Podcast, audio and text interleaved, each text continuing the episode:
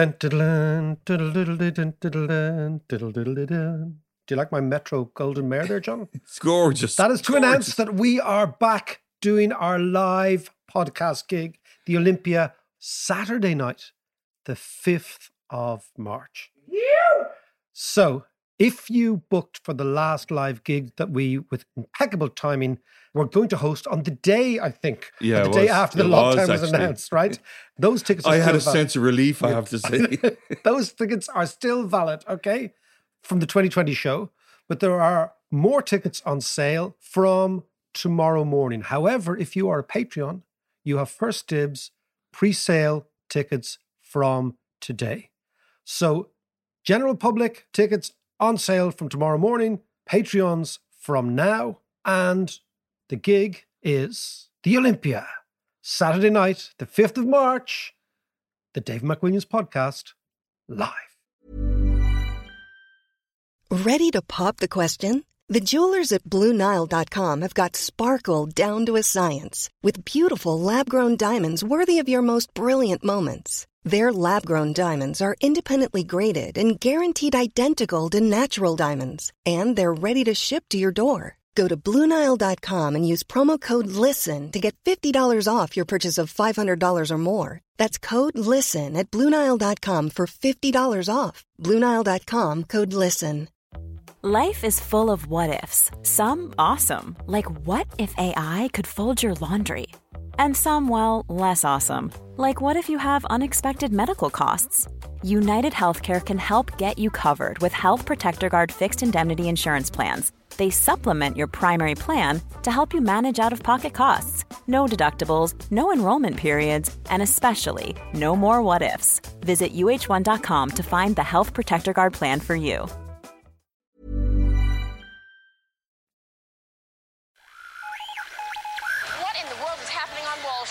Economic indicators. Who knows where this is going to end up? To understand the economy, you have to understand human nature. This podcast is powered by ACAST. How you doing there? It is podcast time. John has his furry hat on. He's got his Russian marching boots on. He looks like one of those soldiers outside the eternal flame at Red Square. He's all Russia today. All How are Russia. you, Ed? I'm very good. Good. Tavarish. tak, tak, tak, tak. Tak dela. Okay. Um, yeah, Russia. Jesus. I mean. Will they? Won't they? Why? Well, what would happen? exactly. Yeah. I mean, and and the like the whole world has been on tenderhooks for the past week, and I've been wondering, and I've been trying to kind of get, dig into this is this Putin throwing shapes with Lukashenko and all the rest, and using Ukraine as bargaining chip?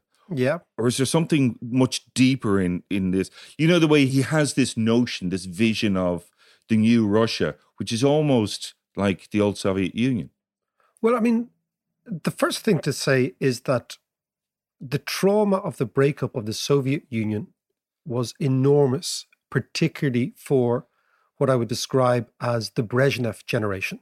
Mm. So, what we don't realize, and I really found this when I first went to Russia. of course you were there when it was yeah, breaking was- up I, yeah, I'll tell you about being there when I was was breaking up, but I was also there about six years beforehand. The first time I went, which was the beginning of the Gorbachev age and the end of the Brezhnev age. And many, many Russians, we might find this hard to appreciate, regarded the Brezhnev age as an amazing period of life. really Yeah, because they got everything free, the society worked, nobody really had to work. yeah Uh, you had the basics, all that sort of stuff. And there was a real sense. this is also the height of the cold war this is the height of the Cold War. Uh, Russia had huge power. It had sorry satellite countries. remind everywhere. me what were the brezhnev years so They the Brezhnev years from the late 60s through the 70s through the 80s, right? right yeah yeah And so during those Brezhnev years, many, many Russians achieved a standard of living that their parents could never have dreamed of. It was a basic communist standard of living, but it was actually a standard of living. were they urbanized or was it urban, it- urban Russians and rural Russians, Right, but okay. particularly urban Russians. They also, don't forget, were a world, world power. I mean, they were the second superpower. yeah They had, this is before the emergence of China as well. in terms of China's position in the world. The Russians had satellite countries all over Africa. Russian universities were full of African students, for example. Really? Cuba, they had their friends in Vietnam. They had a huge, yeah, huge yeah. fo- footprint all over the world. And they felt, those I spoke to, that this was how socialism should work. Then, of course, they make probably the fatal error of judgment in Afghanistan. They go into Afghanistan in 1979. Yeah. They get bogged down in Afghanistan. The economy Like is absolutely everybody, yeah. who invaded Afghanistan. Afghanistan. Yeah. The economy probably was about to implode in the early 80s, but they were saved amazingly by the various oil shocks of the late 70s. So the Iranian Revolution. So if you think the Iranian Revolution puts the price of oil through the roof, Yeah. the price of oil through the roof gives the Russian government a blank check. And they're able to sustain the economy for about another 10 years off the back of high oil and gas revenue. Mm. And during those 10 years, yeah, there was all sorts of refuseniks and, and, and, and people being sent to gulags, but not in the way in which it was the case in the 50s and 60s. So there was a normality. So when I got to Russia in the 80s, there was a real sense that, you know, the situation was not that grim. And I think for those Russians, then those Brezhnev Russians, the generation whose parents fought the Second World War, Yeah. the generation whose parents won the Second World War, the generation whose parents could actually say to the world, We defeated Hitler, not you. Their kids gradually became a generation of Russians. And I'm not talking Russians, I'm talking all Soviet citizens Yeah. who were quite happy with what was going on. That's the interesting thing.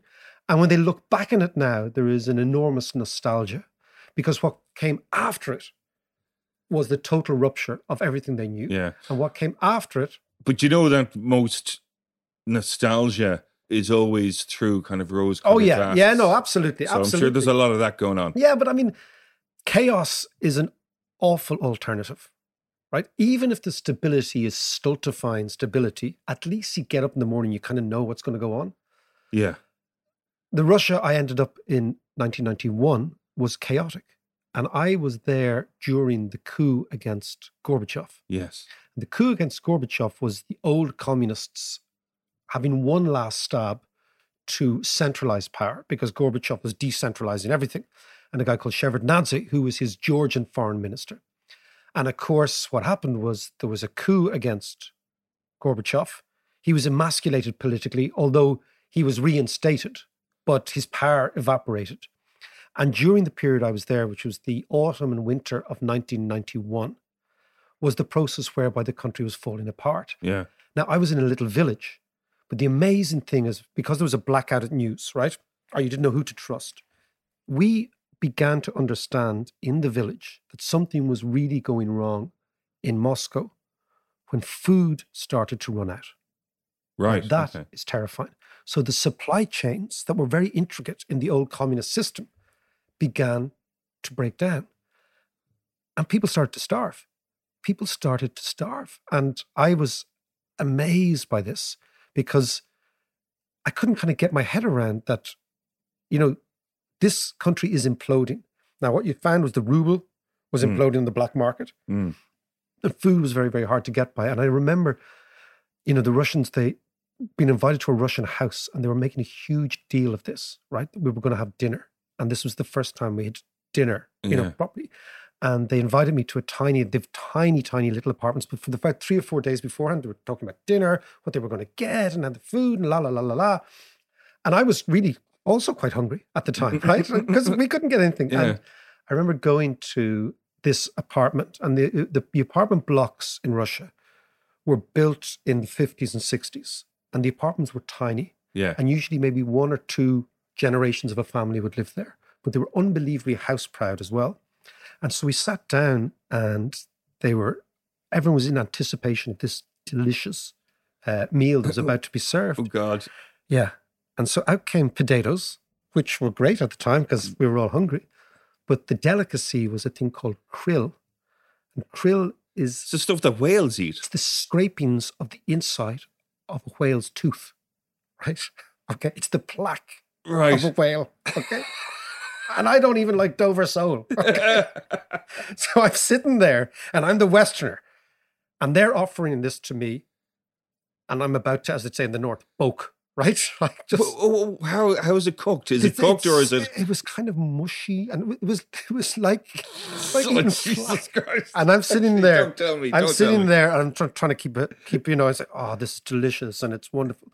But what it shows you, you got more ketchup there, yeah, please? yeah, yeah. None of that. But what it shows you is that what what what happens in a society that breaks down, and this is why, you know, economics, politics, is profoundly dangerous when you embrace something really radical, right?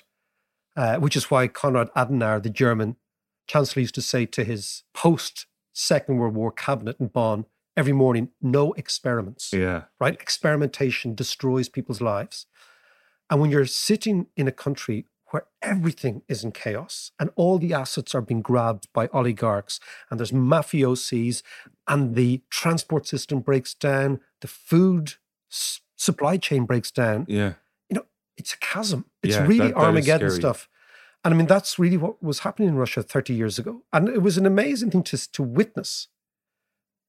But I don't think anybody who went through that, Russians, will ever forget the trauma of that. And like Russians have this trauma. So if you think that was 1990, Yeah. well, you know, 40, 45 years prior to that, they had been invaded by the Nazis Yeah. Yeah. total trauma, right? And millions of people killed. They were then run by Stalin, you know? Again, totally traumatic period. So the Brezhnev period was peace. It was like stability. yeah, yeah. yeah. It was like, Jesus, thanks be to God. Yeah, yeah, Yeah, and you, you knew your enemy. You knew and- your and enemy, and okay. we'll have to figure out a way Yeah, of, yeah. of doing this. But you know, this is not chaos. And then they go into the chaos of Gorbachev, and then the chaos of Yeltsin, and then comes Putin, and Putin's back to stability Yeah. at So, all costs. So Putin has has brought stability, albeit a kind of a corrupt stability. Yeah, an oligarch. It's a sort of an autocratic stability, Yeah. right? But they follow him and they support him because of the Of the stability. stability. Yeah, it's like I remember like Woodrow Wilson, the great American internationalist politician, Yeah. right, who was actually from Northern Ireland. His big thing was to make the world free for democracy. Yeah, right? That was yeah, the big thing. Putin just wants to make the world free for autocracy.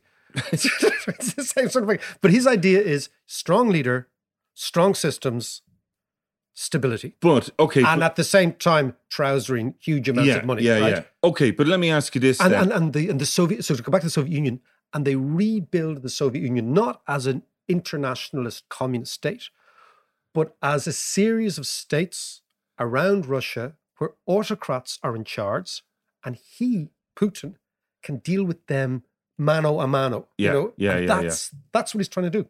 Yeah, and, and as we've seen with Lukashenko in Belarus Yeah. and your man in Kazakhstan and stuff. Yeah. But let me ask you this though. So the average Russian would support Putin. They, they say he's got very high popularity rate. Uh, well, allegedly he does. No, I and think- I've I've read a few reports where, you know, they love him, but they hate their local government type of thing because Putin is putting so much pressure on the local government. All He, that he also he's also modeled himself on the Romanovs, like he's brought back religion. This is the really interesting Yes, thing. yeah, yeah. The same way as uh, you know Xi Jinping in China has brought back Confucianism.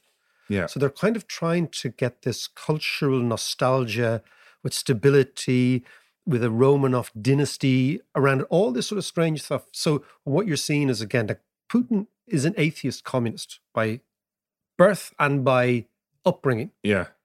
He now has no problem sitting down with the patriarch of the Russian Orthodox Church. No problem giving the church free reign. Yeah. You know, because they're going back to this traditional Russian values. But but my question to you now is while they support Putin in general because of stability and blah blah blah, do they support his stance with Ukraine and building up troops and with the possibility of going to war, which would bring them back to this chaotic time? Well, I've, I tell you, I've no idea because I'm not on the ground there, but I know a man who is on the ground. Ah, Jerry McCarthy, a legend in Irish Hiberno Russian circles. Okay. uh, an overall great egg has been in Russia since since I was there in the late 80s, early 90s. But Jerry stuck around and he stayed there. He's been of enormous, enormous help to various Irish businesses, Yeah. people going over. He really knows the lie of the land. He's in Moscow. He's on the line. Let's go to Moscow. One of the most fascinating events in the Irish cultural calendar is an event that takes place in Russia, in Moscow. It is the Irish Film Festival in Russia. And it's been going on now for 10 years. Irish Week has been going on for 10 years in Russia, and the Irish Film Festival is going on for 15 years in Russia. And the man behind it, the, legend that is Jerry McCarthy, is on the line from Moscow. Jerry, how are you? I'm pretty good. Um, blushing slightly after that introduction. Oh, well, listen, I'm, I'm not going to give you the rest. I'm not going to give, we're going to talk about all the things you do in Russia, which is phenomenal. About two or three years ago, I went over to Irish Week in Russia. And uh, Jerry said, Yeah, I've organized a little chat for you, David. And he failed to tell me the chat was going to be in the Moscow Stock Exchange uh, in front of a number of hundred of very enthusiastic Russians who were very, very keen to hear a sort of a Western perspective on the world, maybe even a Western perspective on Russia. Jerry kind of nonchalantly organized that, said, Yeah, yeah, we'll just turn up and we'll do this. He also, and having tried to learn Russian, I can tell you how impressive it is to meet somebody whose Russian is pitch perfect fluent. And when you see that and hear it from somebody who didn't learn Russian in college or academically, but actually went to Russia and learned it by doing, by doing movies, the first ever Irish Russian movie co production directed by Jerry Misha when he was a young fella. Also, fascinating geezer, right? Uh, and of course, has been working for the IDA over there, the Irish Embassy over there, all that sort of jazz. And the last time we saw each other there, Jerry, we were in that fancy restaurant. Was it Kori- Korichnich? Gorinich. Gorinich. Yeah, it was a phenomenal place, amazing restaurant, amazing Yeah, place. It's a lovely place. I mean, it's part of a kind of, there's some very, very progressive people putting together those kind of places that are a mix. I mean, the guy who actually put it together, he's he's originally he's a Buddhist, but he's a very commercially minded Buddhist. So a lot of the music and the design in there was sort of very much sort of Eastern philosophy influenced, and yet the food is obviously totally international European. And uh, we had we had enough of it that evening. We so had enough of it, yeah, and it was a very late night. But anyways, all good. But Jerry, let us come back. You're sitting now. You're in Moscow. What's the mood? And contrast that mood from what you're reading in the Western press about what is imminent and what is not. Well, I think, I mean, the biggest difference is, and I think it was said yesterday by Zelensky, the president of Ukraine, was that an awful lot of the threats, uh, especially the threat of war, is being generated by the Western media.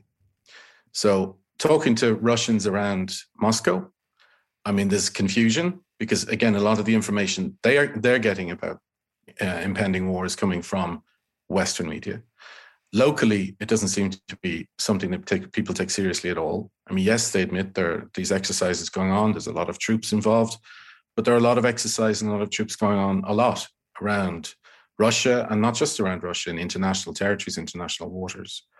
So locally there's a massive amount of skepticism about it. Like nobody that i have come across says we want to invade ukraine. And very few people think it's even of uh, you know a distant possibility. Um, it's a very good way of testing the metal of NATO and to see what kind of unity is left both in, in NATO and in the international relationships and in the EU. And uh, it's, you know, in general, it's a good way of sort of, you know, uh, if you've got it, flaunt it. Like, you know, there's all of that military technology around the place, there's the tanks, the soldiers. You know, you might as well let people know you have it rather than keeping it in a shed somewhere. So is the sense like if you're if you're sitting down in in a bar, if you're in somebody's house and the, the topic comes up, first of all, is it the first topic that comes up? That's the most No. first. No, it's not.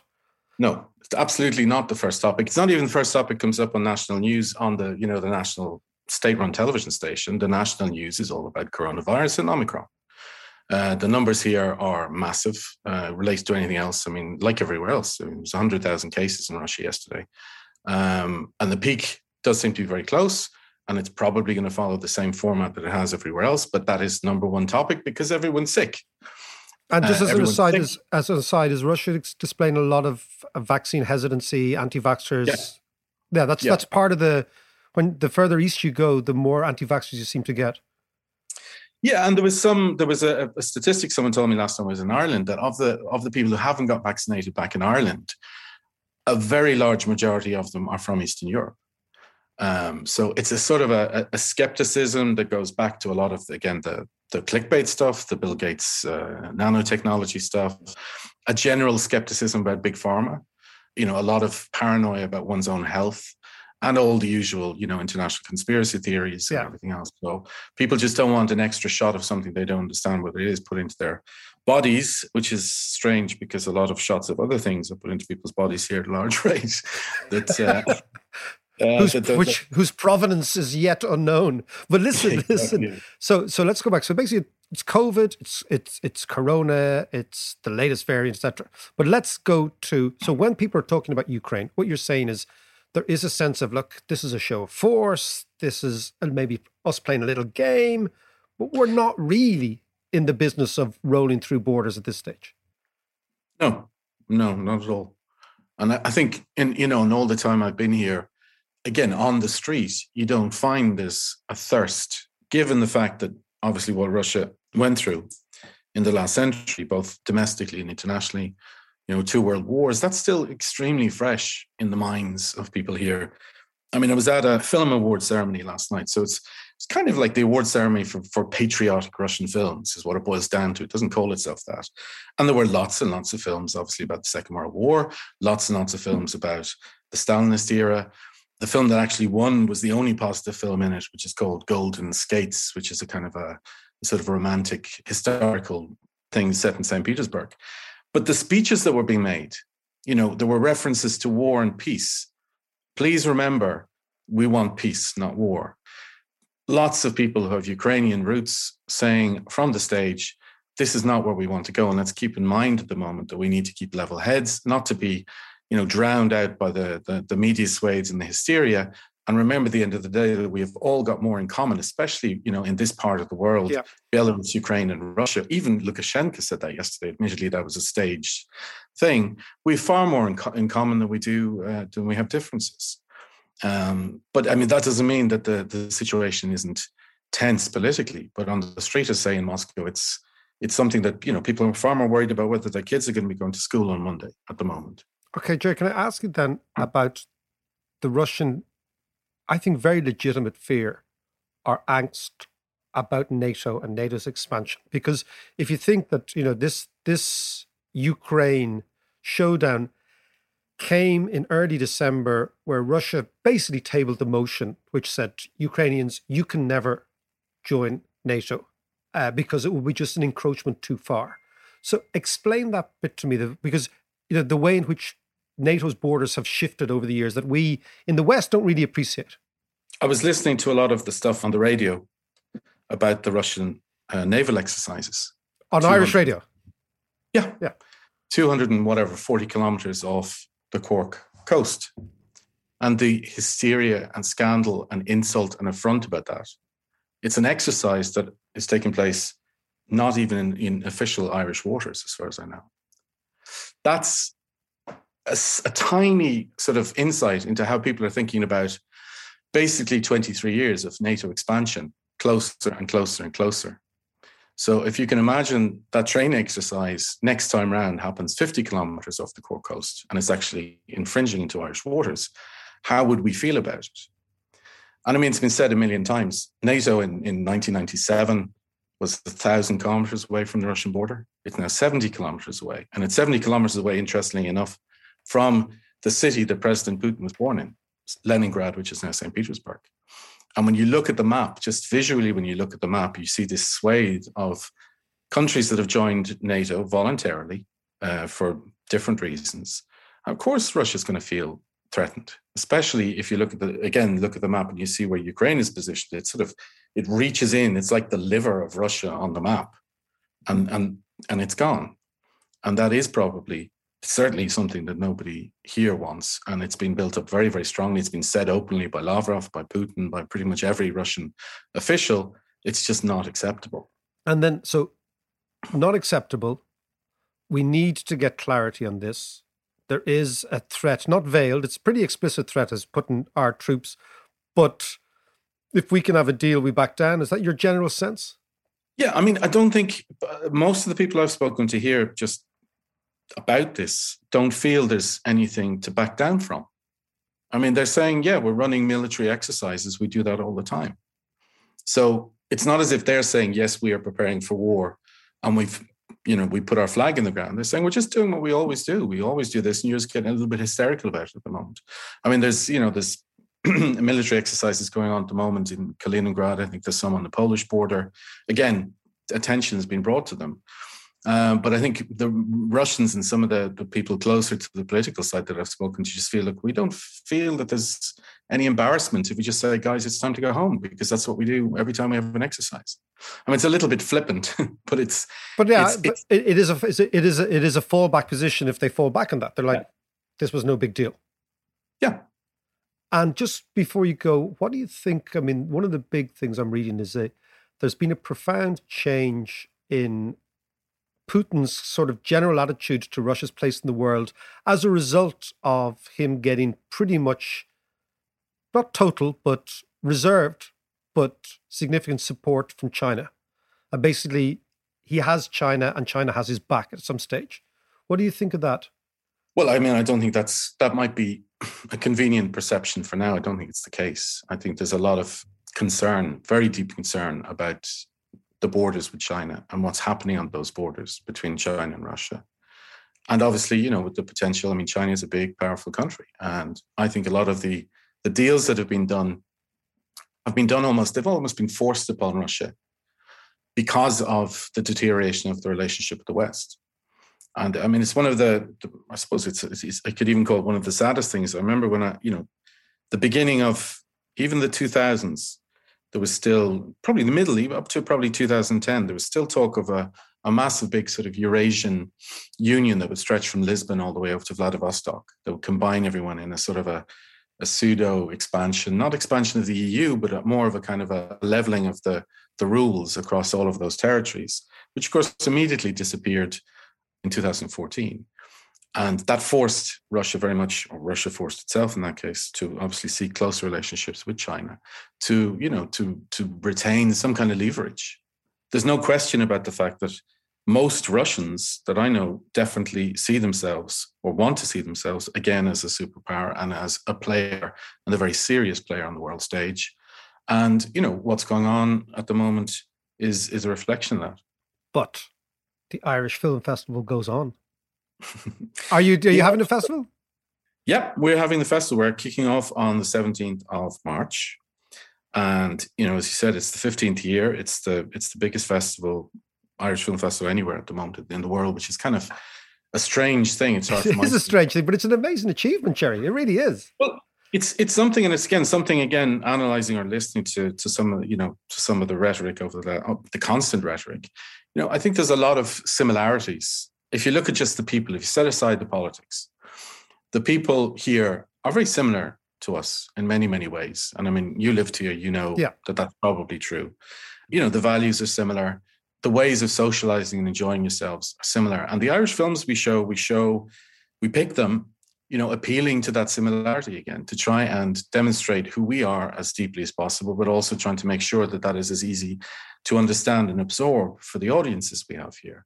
You know, and a lot of work goes into that, and we feel, as we always have done, you know, we've we've had the festival all the way through sanctions, all the way through, um, you know, Crimea, all over all of the years, because we feel it's really important to keep that human connection, and that's something I think that's even shared at government level, where you realize that the cultural activity is is what keeps the channels open, even when the diplomatic channels have gone.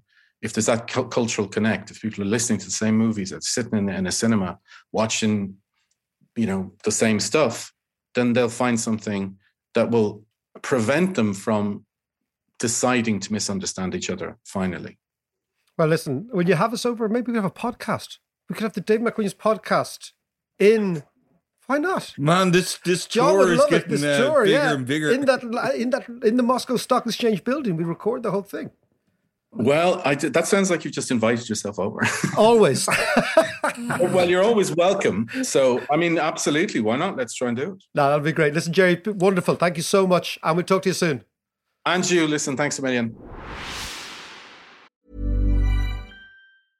A lot can happen in three years, like a chatbot may be your new best friend. But what won't change? Needing health insurance. United Healthcare Tri Term Medical Plans, underwritten by Golden Rule Insurance Company, offer flexible, budget friendly coverage that lasts nearly three years in some states. Learn more at uh1.com. Hiring for your small business? If you're not looking for professionals on LinkedIn, you're looking in the wrong place. That's like looking for your car keys in a fish tank. LinkedIn helps you hire professionals you can't find anywhere else, even those who aren't actively searching for a new job but might be open to the perfect role. In a given month, over 70% of LinkedIn users don't even visit other leading job sites. So start looking in the right place. With LinkedIn, you can hire professionals like a professional. Post your free job on linkedin.com slash people today. Millions of people have lost weight with personalized plans from Noom. Like Evan, who can't stand salads and still lost 50 pounds. Salads generally for most people are the easy button, right? For me, that wasn't an option. I never really was a salad guy. That's just not who I am. But Noom worked for me. Get your personalized plan today at Noom.com. Real Noom user compensated to provide their story. In four weeks, the typical Noom user can expect to lose one to two pounds per week. Individual results may vary. So, Mac, we're off to Moscow. You- Next podcast. This world tour is going to be mega. You are going to be a perevodchik, which is a translator.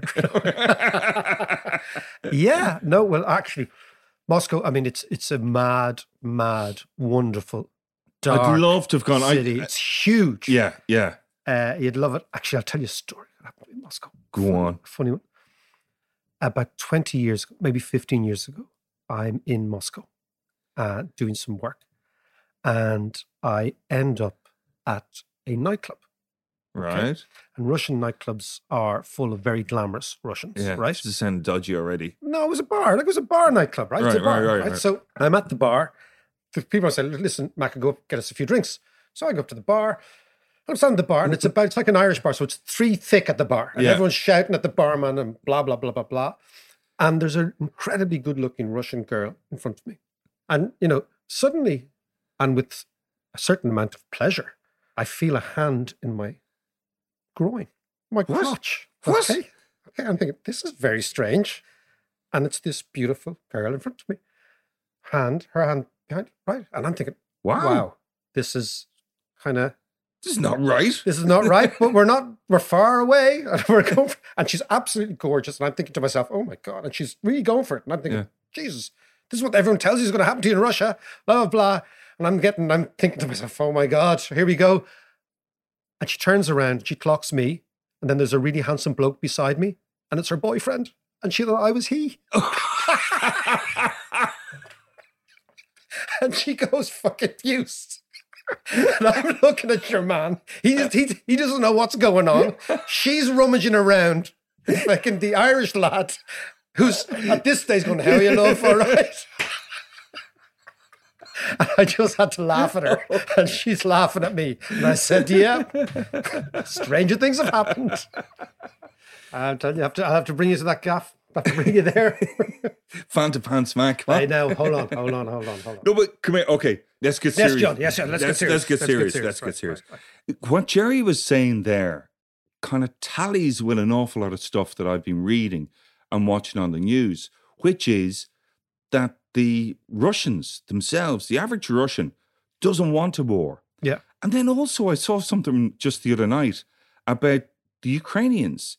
They themselves, while it's kind of the main news there, they are not really prepared and they don't really want a war. Of course they don't. And here's the thing it seems to me that America are kind of ratcheting this whole tension Maybe, up. maybe. Maybe, yeah, maybe. But who's going to win out of this? Because, you know, economically, Russia would be banjaxed. America would be banjaxed. America haven't won a war since World War II. Let's face it. You and, and Europe is unbelievably dependent on Russia for gas. exactly. So it looks like there's no winners in this at all. Well, and I- it will be a disaster all round. Well, it's a fascinating thing. It's a fascinating area, which is the, the rational approach to what happens in war. So, economically, you would say, okay, look at the economics, look at the interlinks, look at the interconnectivity, yeah. look at the interdependencies between all. So, globalization, was a process whereby the whole world became highly interdependent. And the more interdependent we became, the less likely anybody had, in terms of an advantage, for having something like a war, right? Yeah. Because it would actually bring the whole house of cards down on top of each other. And there's too much at stake. There's too much money and there's too much economic relationships at stake. Yeah. And you think, okay, that makes complete sense, except there is a fantastic and kind of chilling warning from economic history. And it is on the eve of the First World War, right? So if Mhm. you think of the period between 1870 and 1914 was the first real period of what we would recognize as globalization. Yeah. So you have lots and lots of money, largely coming out of Europe, which had a surplus, Mm. financial surplus, funneled through London, which was the global center of finance, and then into all sorts of areas. So you had, for example, European loans financing wheat in Canada, financing beef farming in Argentina, Right. financing cotton in Russia, financing railroads. There was a railroad built from Berlin to Baghdad, all financed, right? It was extraordinary things, right? Like a really cool trip, Fi- yeah, exactly. Financing all the huge excavation money that went into the mining in South Africa. So you had this amazing system of interdependence, globalization, and connectivity between everybody, right? Yeah, yeah. As we have today. Yeah. And the idea then was why would you fight a war? Not only the idea, the book, now uh, back to the old books, right? The mm-hmm. book that was a cult book, the biggest selling book in 1912 in the world, Yeah. okay? Non-fiction book in the world, two years before the First World War, was a book called The Great Illusion. And the Great Illusion referred to the illusion that somebody could win the war, right? That was the Great Illusion. Yeah. And it was written by a British journalist called Norman Angell or Agnell, right? Right. Okay, who wrote for the Daily Mail. And his idea was we're so interconnected that it would be entirely ridiculous to contemplate a war. And so consequently, we're in an era of peace. Now, this book was such a cult that it actually created, first of all, I just tell you, it was sold a million copies in 1912. One million sold, a huge amount of nonfiction books to sell, right? It's translated into 22 languages Chinese, Japanese, Arabic, Persian. Okay. There were 40 organizations worldwide set up to advance this idea. And Agnell was regarded as a total and utter visionary. Right. And lots and lots of people in lots and lots of very, very prestigious positions were articulating this. Even Kaiser Wilhelm of Germany, Yeah. the guy who many people blame for the war. And I'll give you a great example, right? So Lloyd's was the biggest insurance company in the world. And Lloyd's shipping, shipping was the biggest insurance ticket in the world. Lloyd's shipping insured every single, think about this, every single frigate in the German Navy. So we Oh, were in this bizarre, German the German Navy. So we're in this okay. bizarre situation where if the Brits went to war with the Germans and they sunk a German frigate, British investors would have had to pay Lloyd's to pay the Germans. Oh, right? the Lloyd's guy go, oh, no. So think about this. So, so the whole world was completely integrated, Yeah, right? yeah. So everybody, almost to a man, suggested the First World War couldn't happen. Even the eve of the German mobilization, the stock markets were still open, right? They closed the next day for four years. They never opened again, right? Right. But the idea is to come back to your point, right? Agnell's book, The Great Illusion, was subscribed to and bought into by many, many millions of people, those who read and those who listened to him. He's a pamphleteer as well and a journalist, right? And his idea was exactly like now war would be so ridiculous that nobody would go to war. Well, he, he he may have sold millions of copies, but and they may have read them, but they didn't adhere to it. Well, this is the point. So he was right. Yeah. On the he was right on the big idea. He was right. No, number one, nobody would win. Because if we know what happened after the Second World War, even the winners lost. Mm. Like the French and the British, they Yeah. won ostensibly. Yeah. But they actually were to- banjoed, to use your expression, right? Number one. The Germans not only lost, but didn't forget it for a couple of decades. Yeah. The idea of the interlinks didn't matter. The rational man, back to our idea, John, the rational man acting rationally would have said we should never do this. But humans are irrational. Humans are irrational. And because humans are irrational, countries are irrational Yeah. and they do irrational things. So watch this space.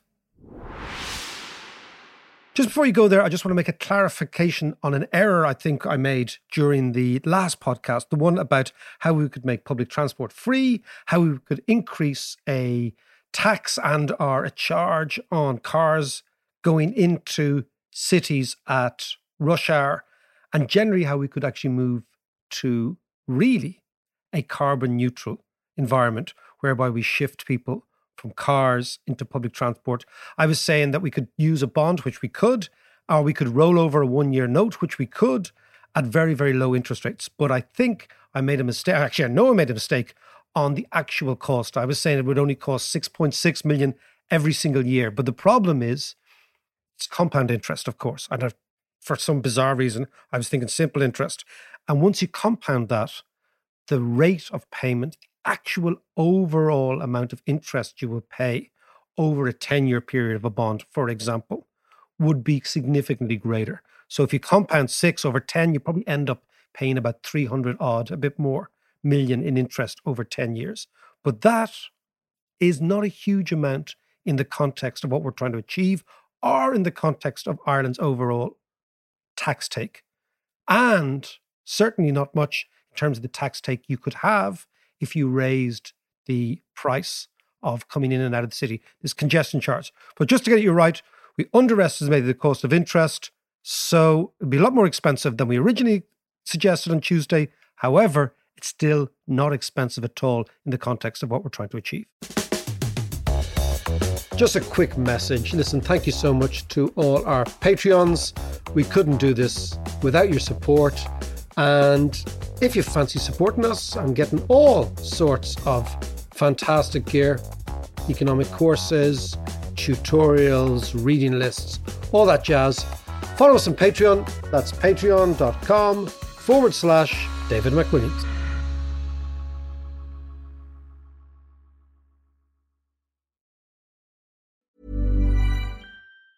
Hi, I'm Daniel, founder of Pretty Litter. Did you know cats tend to hide symptoms of sickness and pain? I learned this the hard way after losing my cat, Gingy. So I created Pretty Litter, a health monitoring litter that helps detect early signs of illness by changing colors, saving you money and potentially your cat's life. Pretty Litter is veterinarian developed, and it's the easiest way to keep tabs on your fur baby's health right at home. Go to prettylitter.com and use code ACAST for 20% off your first order and a free cat toy. Terms and conditions apply. See site for details. Hey, it's Paige DeSorbo from Giggly Squad. High quality fashion without the price tag? Say hello to Quince. I'm snagging high end essentials like cozy cashmere sweaters, sleek leather jackets, fine jewelry, and so much more. With Quince being 50 to 80% less than similar brands. And they partner with factories that prioritize safe, ethical, and responsible manufacturing. I love that. Luxury quality within reach. Go to quince.com slash style to get free shipping and 365 day returns on your next order. Quince.com slash style.